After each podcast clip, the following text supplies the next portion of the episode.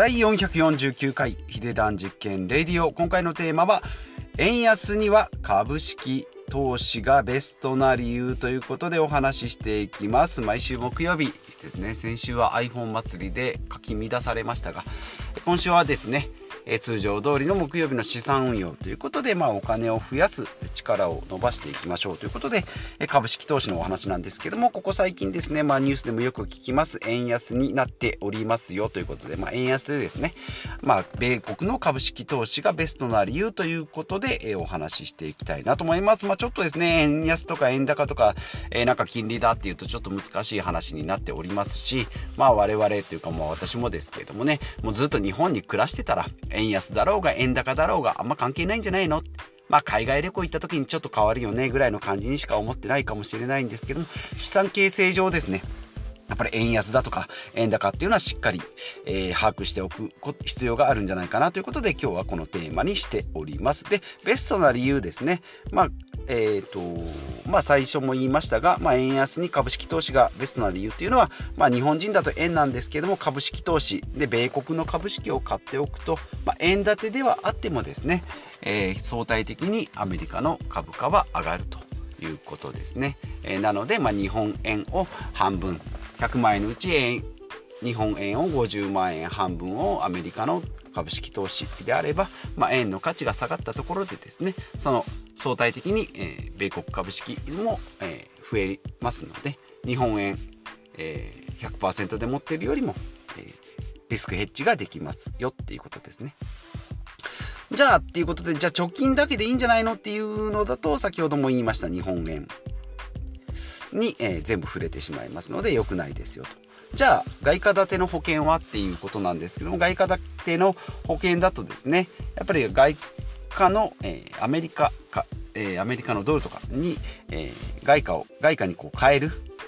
えー、手数料もかかるし保証も薄いっていう風になってくるので、まあ、この辺はちょっとあまりよろしくないよと。じゃあアメリカに全部ドルに変えればいいんじゃないかって思うかもしれないんですけどもやっぱり銀行とかの窓口で変えるとやっぱり手数料がですね外貨に変える手数料。まああの旅行とかでもそうですけどね、えー、外貨に変えるっていうのは結構手数料高く取られますので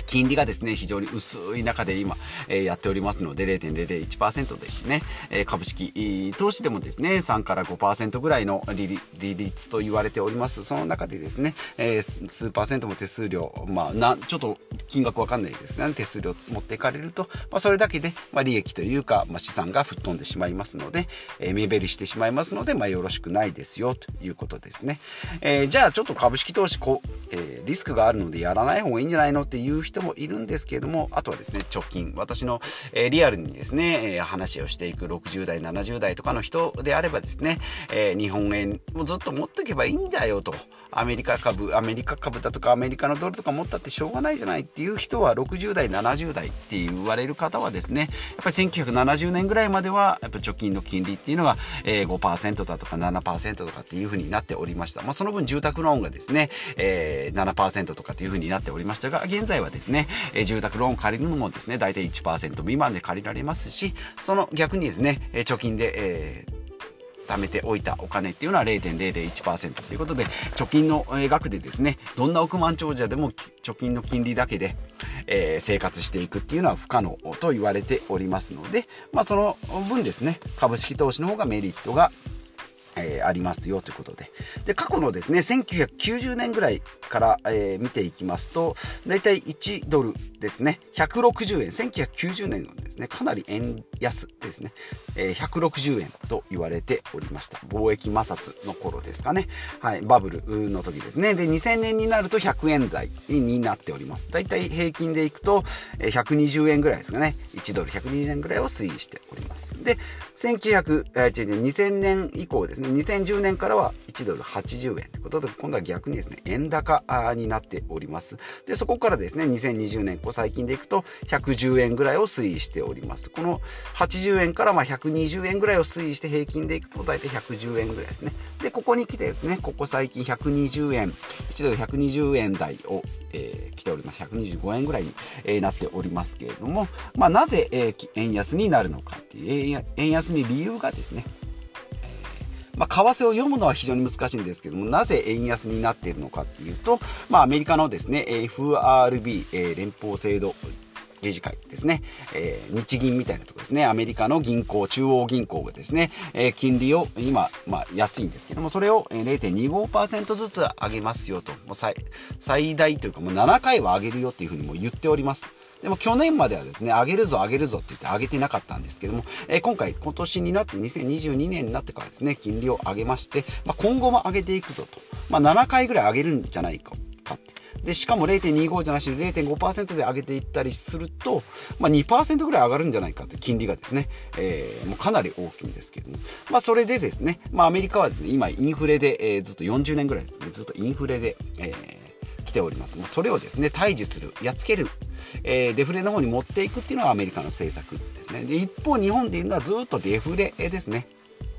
デフレだし金利も低いっていうことで、えー、なっております。で、インフレに、まあ、徐々に、まあ、触れていくというふうになっておりますが、まあ、インフレを抑え、まあ、インフレは抑える必要はないんです。大体ね、えっ、ー、と、2%でインフレ目標にしておりますが、実際ですね、1%台で推移しているんですけども、えー、インフレに触れております。まあ、デフレですね、どちらかというと。で、長期金利をですね、0.25%以上に上げない。まあ、日本はですね、アメリカは0.25%ずつ上上げていくぞって言うんですけども、日本はですね、0.25以上にならないように、えー、買い支える、ね、日銀が、えー、指値オペですね、最近たまに聞きます。が、指値オペっていう、要は、えー、長期国債をですね、日本が、えー、日本銀行、日銀がですね、買い買い占めて、まあ、それをコントロールするっていう指値オペをさしておりますので、もうそれでですね、えー、日本は、金利が上がらない、アメリカは金利が上がると。で、にえアメリカはインフレから、え、徐々に、ま、デフレにインフレをこう抑える。で日本はデフレから、え、どんどんこうインフレ方向に触れていく、まあ、これでですね、え、逆転現象が起きて円安になっているっていうのが今の見立てで、えあります。じゃあ円安と円円高えー、メリットとデメリットは何ですかということなんですけども、まあ、円安でですね、円安になっていいことっていうのは、まあ、輸出で儲かるですね。海外に物を売るですね。まあ、例えば日本の車なんかそうですね。輸出で儲けるビジネスっていうのは、えー、儲かります。円安の方が、えー、外に出しますのでね。え価値が、え高く日本円でゲットできるということですね。であとは海外からの旅行者が増える。ですね、日本って、えー、物価が安いんじゃないのってことですね。えー、1ドル、えー、まあ、100ドル持ってきてですね、えー、80円の時だったら8000円分しか遊べなかったのが、120円、1ドル120円であれば1万2000円分。8000円と1万2000円分、まあ、8万円と12万円、80万円と120万円って膨れていくとやっぱり結構でかいですよね。やっぱ40万円、80万と120万の旅行で使える金額が変わるっていうのはやっぱり結構でかいなと思いますので、この円安っていうのは海外からの旅行者は増えるということですね。で、あとはアメリカ、外国株式ですね。ドル、ドルの株式が価値が高くなるってことですね。外貨建ての投資でもそうですし、まあ、S&P500 とかですね、私がやっているようなインデックス投資なんかはですね、えー、価値が高くなるということですね。で、買うときは、えー、今は買うと、持ってるものは高くなるけど、今から買おうとすると高くなるということで、買うまでは円安で、で、買ってからは、えー、円高の方がいいですよっていうことですね。なので逆にデメリットで言うとさっきの、えー、反対ですね、円安で輸入商品が高くなる。例えば iPhone とかですね、えー、外国から入ってきてる、えー、果物とか食料品ですね、そういったものが高くなるということなので、まあ、生活費が、えー、高くなるということですね。であとは海外旅行で損をする。先先ほど言った海、えー、メリットの方に海外旅行で外国から入ってくる人は得をするけど、日本人がですね、まあ、日本人じゃなくてもいいんですけど、日本から円を持ってですね、なんかアメリカに行こうねって言った時には、やっぱさっき言った80、80円と120円の差のようにですね、えー、円、円安だった場合は8000円しか遊べません。円高だったら1万2000円分遊べますよというような感じになるということですね。で、あとさっきも言いました海外投資、外国株式の購入コストが割高になると。持ってる人の資産は円安で価値がガンって上がるけれども円安だった場合は今から買おうとするとなかなか買えないとか割り箸で買わないといけないということですね。じゃあどっちがいいのって言うんですけども、どっちがいいとも言えないということですね。なので、えー、例えば1000万円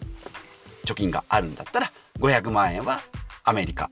の株式で持っておくとか。まあ、アメリカドルで持っておくと、先ほど言ったように銀行の窓口で手数料はですね、500万円買えるのにいくらかかるとかっていうのが、えー、またに円に戻すのに手数料がっていう風になってくるので、えー、株式投資をするっていうのが一番、えー、まあ、株価、景気によって上がってもいくし、そのドルとしての資産としての価値も担保される。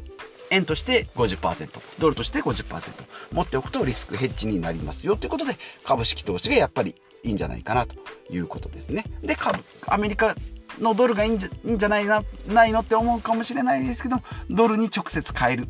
ていうことでもなくドル建ての保険とか、えー、投資信託に、えー、買わないようにですね、え、インデックス投資円円建てでもいいのでアメリカの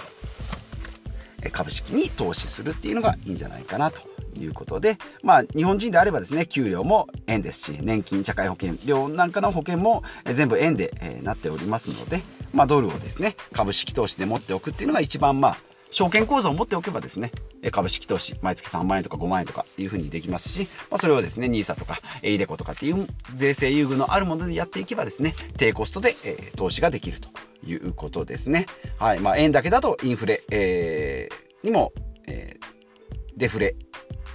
円、え、ー、と、円だけだと、やっぱりちょっとそう、心もとない感じになりますし、まあ過去のようなですね、ずっと日本デフレできておりました。その時はですね、貯金、日本円ガチホールドで、えー、ガチでずっと持ってるっていうのがベストだったんですけど、これからはですね、まあデフレがずっと脱却してきてないんですけど、今からですね、インフレ、さらにはこの今のようなですね、円安には株式投資がまあベストになるんじゃないかなという読みを踏まえてですね、まあそういう日米のですね、金利差を見て、え投資家たちはですね、え円安というかまあドルの、ドルの、え資本の方にこう、お金を投入しているというのが現状になっております。なので日本円よりも今の米ドル、アメリカドルの方が今は強くなっている。まあ理由としては、えー、アメリカは金利がアップするから、まあ、貯金してても、えー、お金が増えますよと。に日本は金利が増えないので、えー、日本に預けててもしょうがないよねっていうこと。で、さらにアメリカはインフレが、えー、高いけれども今から下がってくる。日本は今までデフレだったけど今からインフレに触れていくというようなことがあるのでですね、え、今の円安になっていると。いうことで、まあ、今の円安はですね、えー、悪い円安と言われておりますけども、やっぱりこの辺のですね、えー、日米のですね、経済状況とか、えー、金融の状況によって、えまあ、円高、円安もありますし、まあ、株価の、え上下にも、え触れております。まあ、株価が上がるとか下がるとかっていうのも、えこの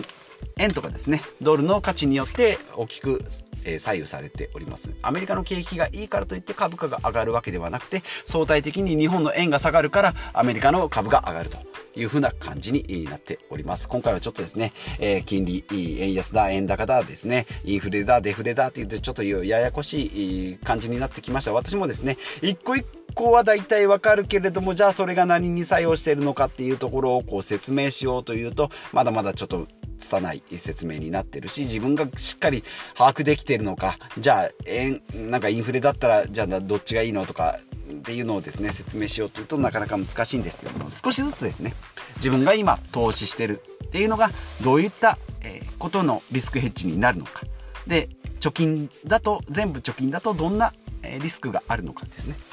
そういったものを少しずつ学んでいけばですね、ただの株価の、え上下、え乱高下にですね、え心揺さぶられないような、え生活ができるんじゃないかなと。まあ、トータル10年、15年、20年の、え長期目線でですね、え資産形成が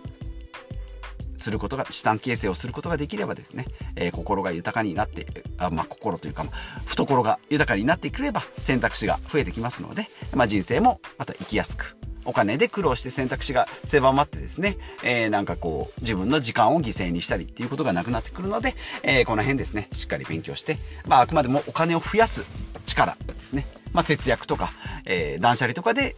固定費を削りながら、お金をしっかり投下してですね、増やして、で、その中でしっかり遊んだり、使ったり、楽しんだりして、さらには自分でこう稼ぐ力を身につけていくというリベ大でいうところの5つのお金の力ですね。えー、増やす、貯める、稼ぐ、えー、守る。で、使うですね。5つの力を身につけていきたいなということで、えー、今回はですね、ちょっと難しいテーマになりました。円安に、円安には株式投資がベストな理由ということで、えー、円だけで生活していくよりもですね、選択肢を増やしてリスクヘッジしていきましょうよということでお話ししてまいりました。最後までですね、お聞きいただきましてありがとうございます。今回はですね、ちょっとなかなか説明が難しかった、え、ですし、え、うまく伝わってるかどうかわからないですけども、私も繰り返しですね、えこの辺の勉強を進めて皆さんに、えー、分かりやすい説明、え、させていただきたいなと思いますし、まあ、株式投資のですね、実際に私がやったですね、SBI 証券だとか楽天証券とかですね、PayPay 証券とか、まあ、たまには、えー、コインチェックで、え仮想通貨、ビットコイン買ったりですね、そういった、え実践的なことも交えましてですね、え失敗したとか、良かったよっていうお話もしていきたいなと思いますので、引き続き、えお聴きいただければと思います。ということでまた次回お会いしましょう。